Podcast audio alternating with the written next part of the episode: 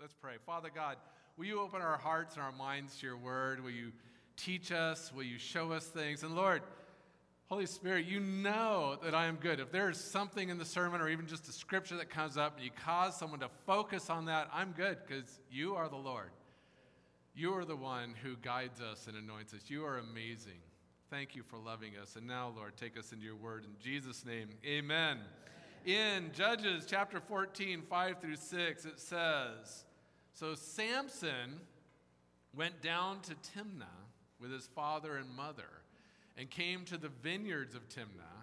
Now to his surprise, a young lion came roaring against him. And the Spirit of the Lord came mightily upon him, and he tore the lion apart as one would have torn apart a young goat." I don't know what it's like to tear apart a young goat, but that's okay. It's in the scriptures. "Though he had nothing in his hand, but he did not tell his father or his mother what he had done." And so I want to go right into verse 5 about that he's headed down into the vineyards of Timnah, and here we get the situation, a confrontation with a lion. And so as he's traveling, this lion came roaring against him. And we've seen pictures, if you grew up in Sunday school or read, children's Bibles, you've seen pictures where he's like wrestling with a lion, he's got it in a headlock, saying, "cry out uncle," something like that, but he's going to take down this lion. And I have to say, lions are something else. There's a zoo I went to one time, and for the lion enclosure, there was a glass wall, and the lions could walk around, so you could just see them. And at one point, there was a large lion near the wall, and I thought, if there wasn't glass here right now, I'm like an hors d'oeuvre. I mean, it's either going to eat me, kill me, do something to me, but, I don't think it's going to be peaceful with me. But these things are amazing. It's amazing to see how big they are. And when it comes to lion strength, according to a website, a male lion can lift 2,300 pounds. A paw swipe or a punch from a lion delivers 400 pounds of strength and can kill a human or a cow with a hit to the head or neck. So when you read stories like Samson coming up against a lion or a lion jumping out and roaring against him and confronting him, it's not like, if it was me, that would have been a really short verse, and Tom died. And the Lord raised up Jonathan next, Jonathan's going, "I don't want the job, God." But so when you read these kind of passages and you realize what God is doing, what is going on in this situation, and why God allows these situations to happen. You see, this situation is up because it's going to be the first confrontation or the first demonstration of Samson's strength. But as we know, it's not Samson's strength. As I was showing you last week, I don't believe that Samson was a bodybuilder. I actually believe he was an average guy, average person like us, whom God empowered through a Nazarite vow. Source of the strength is his hair. But we need to see him in these demonstrations where we see God's power demonstrated. And so we get right into verse 6, which says, "And the Spirit of the Lord came mightily upon him, and he tore the lion apart as one would have torn apart a young goat, though he had nothing in his hand. But he did not tell his father or his mother what he did." So it's very important that it says he had nothing in his hand. He doesn't have a knife. He doesn't have, the jawbone's not around yet. Can't have a jawbone fight with a lion yet. None of these things are here. He's just using literally his hands to tear this lion apart. That tells you this is, one, the scripture tells you it's the Lord's strength. The Spirit of God came mightily upon Samson. And this will happen 3 times with Samson. It's the lion, then he's going to take on the 30 and take their clothing, and then it's going to be the jawbone fight. These are the 3 situations. Now, maybe I'm missing one. If you find one, tell me. But these are the 3 situations I could find where the Spirit of the Lord came mightily upon Samson and moved with him. One of the things I find interesting in reading this, in these 3 events, is that Samson never asked God to do it. He didn't see the lion and go, "Oh, dear Lord God, help me." Just the Spirit of the Lord came mightily upon him right at that moment. I've heard some say that the Holy Spirit can only move if we ask him to move. I don't see that verse in Scripture. I've heard these type of things, or that the Holy Spirit is a gentleman and never violates a person's free will. I've read, that's the reason why you have to take in the full counsel of Scripture. You really need to study it from Genesis to Revelation. I think if you went and had a talk with Nebuchadnezzar, if you remember what he says when God restores his sanity, when he says, God does whatever he wants to do amongst kingdoms and nations and kings and everybody else, and no one can stop him. Yes, God, when he's being polite, might say, let's have a conversation. But there's a whole lot that God does without ever asking our permission.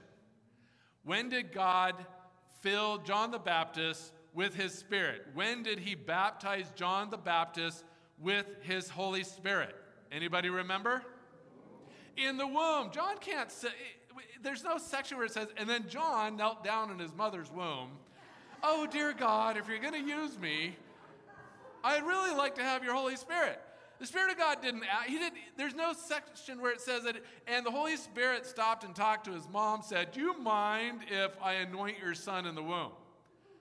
I do have to wonder, though, and the passage doesn't get into it, was it kind of a different day that day for her when her son gets anointed with the Holy Spirit inside the womb? Don't know. Passage doesn't tell us. Unimportant for us to know, right? But the Spirit of God moved. The Spirit of God anointed him. It's an incredible passage to go back and look over and over. I'm telling you, go read that passage and go, what did you do, Holy Spirit? Why was it important to anoint him in the womb? Why couldn't you anoint him like Jesus? Jesus gets filled with the Holy Spirit or anointed with the Spirit at his baptism. That's a whole other discussion. Won't go into it right now. So there are times when the Spirit of God moves, and it's fitting to the law and those type of things. But with John the Baptist, the Spirit of God just moved. So I'm just telling you, yes, there are times when the Spirit of God may ask your permission. He'll enter into a conversation with you. But there are other times the Spirit of God does what he wants to do. The first time I ever experienced the gifts of the Spirit was not because I was at a conference and thought, wow, I wish the Spirit would move with me like that. I was on a short-term mission trip. I've been on a number of them. In fact, actually, Olivia, last week when we had to sing I Love You, Lord, that song always takes me right back to Honduras. I was on a trip with my uncle, and he led us all in singing. We were out on this open-air terrace, beautiful sunset, and first time I ever sang that song. So every time that I sing that song, I go right back. How many of you have songs that take you right back to a place? And to a moment, there's many of those. Well, another trip I'm on, I'm helping lead 5 high schoolers. I wasn't the leader of the trip. I think I was in college or in seminary. And we go to a town, and we worship with this church. So this church, it's a small church. In fact, actually, their sanctuary probably would fit right here. And it was benches, probably the size, not even the full stage here. 50 people came together. They had a small house, and we all sat on benches, shoulder to shoulder, and worshiped. Get done with the service, and a woman needs prayer. I'll tell you the full story sometime, maybe when I'm teaching. But nonetheless, she needs prayer. I'm able to get the pastor I'm traveling with and our interpreter, John Bueno, and we get into a room with this woman. There was another guy traveling with us named Abram. And then I think it was her pastor was in there also, and she needs deliverance. And so the pastor I'm traveling with is praying through the interpreter and leading her through deliverance. And as I'm sitting there, just praying along with him, this was all new to me, just praying. And I start to smell marijuana. And I'm thinking, who in the world? Now, I never used marijuana, I never used drugs. Look, I went to Giants games growing up, Candlestick Park, and my brother and I would sit in the bleacher seats. Everything happened in the bleacher seats, okay?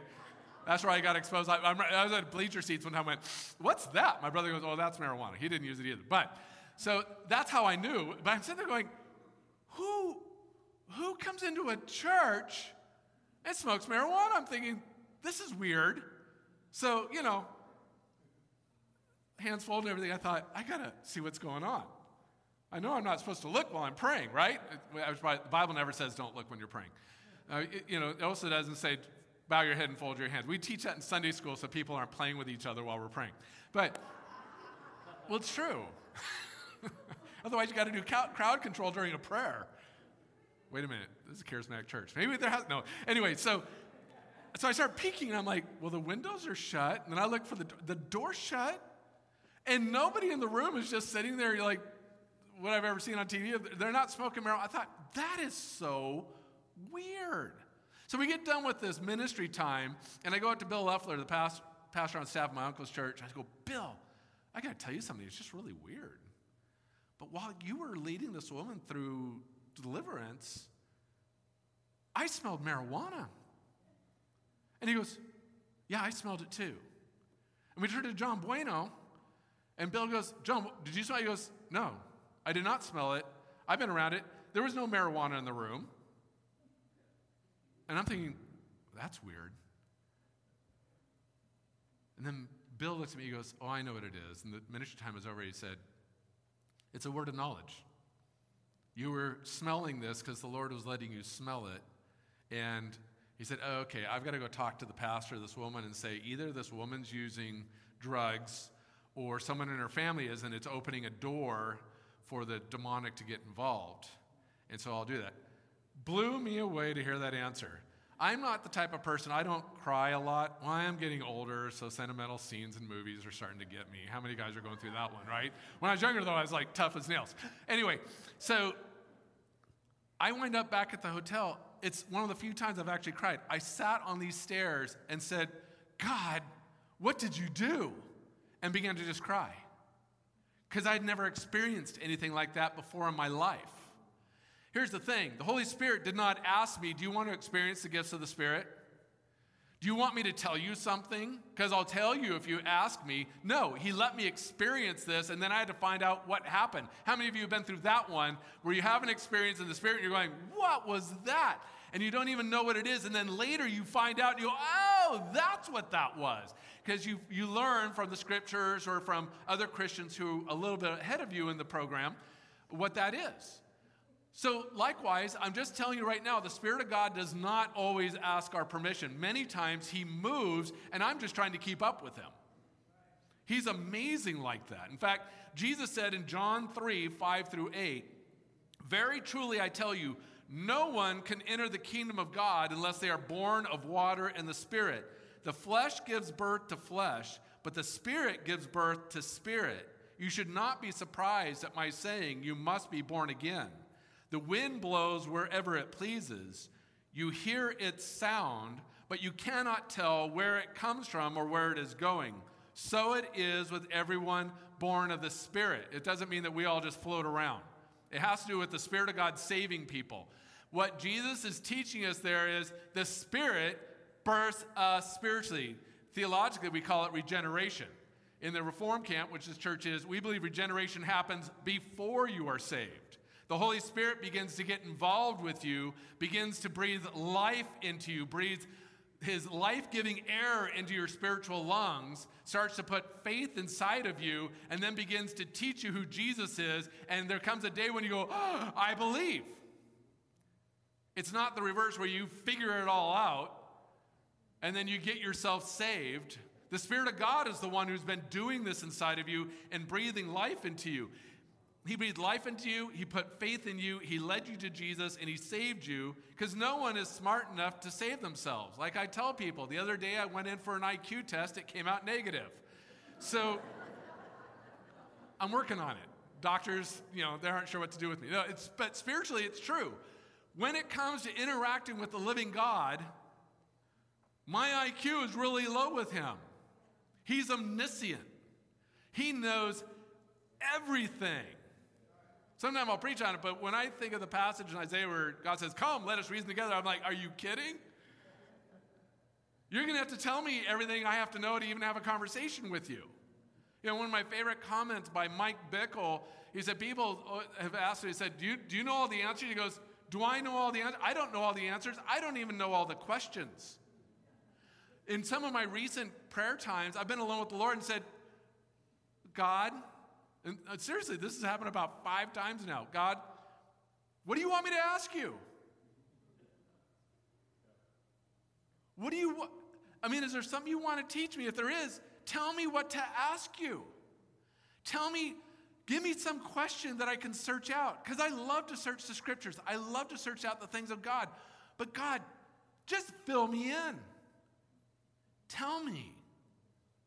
Isn't that what the scriptures are? It's God's revelation. We wouldn't know actually a whole lot other than if we didn't have the word. Yes, Romans says you can go outside, you can look at a sunset, you can look at the ocean and go, wow, this is design. There must be a God. That's all it gets you to when you look at nature. It doesn't save you. It just gets you to the point of saying there's a living God. It's all been designed. The scriptures then is God's revelation for salvation. It's not just, it has world history in it, but that's not the point. The point is, it's salvific history. It teaches us everything we need to know to have a relationship with the living God. And by the way, I believe it leaves a whole lot out that we'll find out when we're standing before the throne.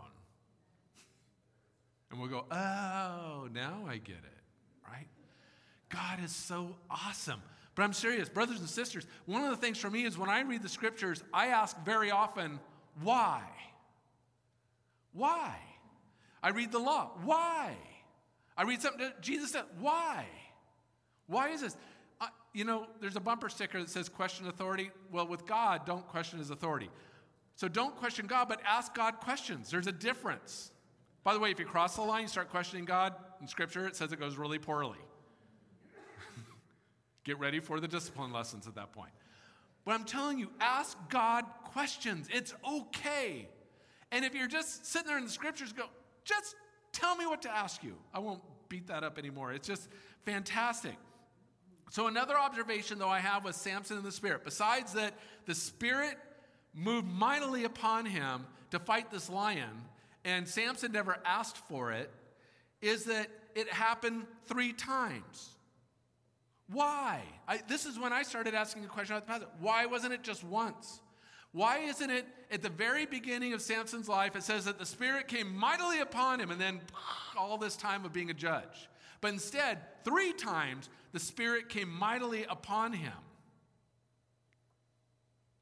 We can have the same sort of thought that I just need to be filled with the Spirit once. Once is enough. You know, we think of Pentecost. So on the day of Pentecost, when the church starts, the Spirit of God falls upon the church, right? As he creates the church. They're baptized in the Spirit. Wonderful things start happening, including tongues. All these type of things start happening. They have to answer a lot of questions. And sometimes it can feel like, well, that's it. And then the Spirit fell, and then it's been the church ever since.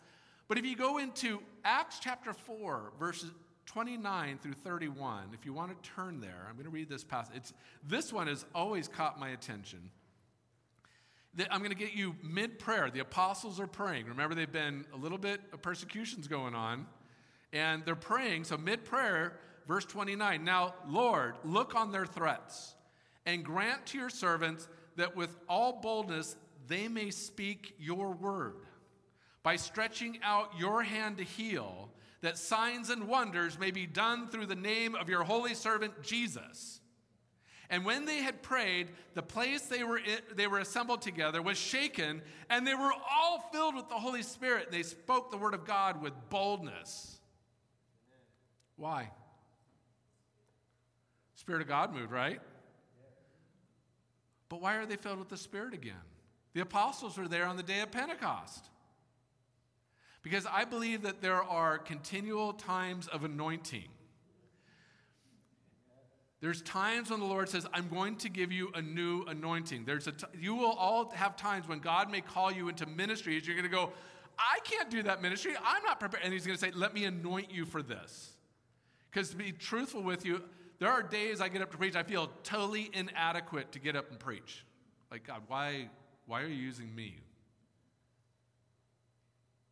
If you've ever felt inadequate, then why don't you say, Holy Spirit, are you willing to anoint me again? I heard a preacher one time say, we're all broken vessels, we leak. If you're feeling low in the spirit, ask him for a new anointing. If you're feeling like, Lord, we haven't seen you move amongst us for quite a while. I mean, really move. Remember, the problem's never God's. Lord, will you anoint us again? Holy Spirit, will you anoint KPC? Not to go backwards, Lord, not to go to a past anointing. Lord, what do you want to do tomorrow? Because we want you to anoint us, Holy Spirit. We want you to anoint us in the name of Jesus, just like the apostles prayed. We want boldness. We want you to anoint us for healing and signs and wonders, Lord. We want to see these things happen. We're requesting it from you. So, Lord, would you move? Will you anoint us again? Will you fall upon us again? But in application, I'll tell you this in my heart, anointing is tied to unity in Christ. Psalm 133 says this, behold, how good and how pleasant it is for the brothers and sisters to dwell together in unity. It is like the precious oil upon the head, running down on the beard of Aaron, running down on the edge of his garments. It is like the dew of Hermon descending upon the mountains of Zion. For there the Lord commanded the blessing, life forevermore. I love it. How good and pleasant unity of the brothers and the sisters. Do you know that this is called a psalm of ascent? There are about 15 psalms of ascent. And what they were used for is when there was a festival in Jerusalem or they were coming to worship in the temple, they had to say these psalms or sing them on their way in. Also, on entering the temple, climbing the stairs, you had to say these psalms of ascent. You were coming close to God. This is one of those. Could you imagine if God gave us an assignment and said, every single Sunday, you are coming to this house to worship. You will say, you will read, and eventually you will sing Psalm 133 to me. Behold, how good and pleasant it is for the brothers and sisters to dwell together in unity. Could you imagine that? Think of your mindset by the time you enter the building. I want to be with the brothers and the sisters. I want to see the sisters and the brothers in unity. Think about how it would break your heart if anyone in this house is not in unity together, if there was any kind of a dissatisfaction or a break in the relationship, our hearts, I believe, would begin to break, and we'd say, oh, God, heal that break. It's actually one of the 7 things that God detests is someone who brings division amongst brothers and sisters. It's that important to God. I memorized the 7. This is pretty. If he's going to have 7 things he detests, I better know what they are. And try not to do them. That goes with it. But this dwelling together, why do I say anointing is a tie to it? Because what is the picture next is the oil pouring down. So you think about Moses' brother Aaron, the first high priest, right, of Israel, and think about the anointing oil pouring down over him. It's coming down over his head, over his beard, dripping down. It's going down his garments. And you just picture him in the tabernacle. And think about if he was in the temple and this oil, what is oil? It is the presence of the Spirit, right? It is the anointing of the Holy Spirit. That's the picture of it. So when the brothers and sisters dwell together in unity, this anointing begins to fall, and it begins to just picture Aaron up here with the gowns on and the ephod on his chest representing the 12 tribes, and this oil is just pouring all over him, and it's coming down upon him. This anointing is falling upon him. How did it get there? When the brothers and the sisters dwell together in unity. Then it gets into the dew of Hermon. What's that? That's blessing. That dew of Hermon is blessing. So if we want to see the anointing of God, I mean on a big scale. I realize that God moves with each of us, and there's times he does ministry. But I'm talking about when God's anointing falls on the house. And we begin, my hope is that there will come a time when literally people will give testimony saying, I entered into the sanctuary and I was healed. Amen. That God moved. That is my hope. That is my hope, that God will move with signs and wonders, that people will come and give testimonies about signs and wonders that God has been doing, that there's blessing and anointing falling on the house. If you want to see the anointing, this is what you're going to take away today. If you want to see the anointing of the Holy Spirit, his blessing in this church, what must we do? Dwell together in unity. How does that happen? Humility and kindness in the Spirit. You must decide right now, I will be humble with my brothers and sisters. I am the least of the brothers and sisters entering into this house. Treat others more important as yourselves. Come together saying, this is what I want. There must be a kindness. If you've ever felt like, I need to go to church and I need to go tell that person what's wrong with them, maybe just stop, get on your knees and repent. Say, God, I will not enter your house like that. I'm not saying don't come to church. It's just like communion. If you have sin in your heart, you know what God wants you to do? He wants you to take communion, but first you better repent. And say, God, I'm sorry. I repent. I want the communion. It doesn't mean get up and leave. It means repent. Humility and kindness. Think about the fruit of the Spirit. Do you know when the Spirit's present? His fruit begins to flow. Love, joy, peace, patience, kindness, goodness, gentleness, faithfulness, self-control. Do you hear all those?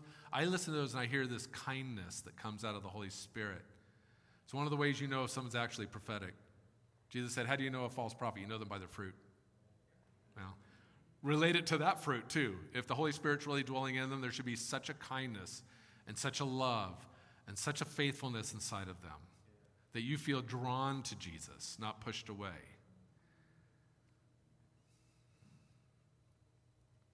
I'll end it here. If you want the anointing of the Spirit, there must be humble unity and kindness in the house. I'm not preaching this because you don't. It was just strong on my heart to bring this to you today. And by the way, probably not a bad thing. Next Sunday, I'll do it too. Before you enter this building, read Psalm 133, the Psalm of Ascent, 133. It's short. Just get it on your phone. If you have a Bible app, get it. If you have your paper Bible, read it. Open it up. Before you get out of your car, before you enter this building, Psalm 133, because if you're going to ascend to come and worship God, it helps you know the rules to be in his presence. And there's things that he wants. I'll repeat it last time, and then I'm going to pray. If you want the anointing of the Holy Spirit here, the brothers and the sisters and the brothers must dwell together in unity. Pray with me. Father God,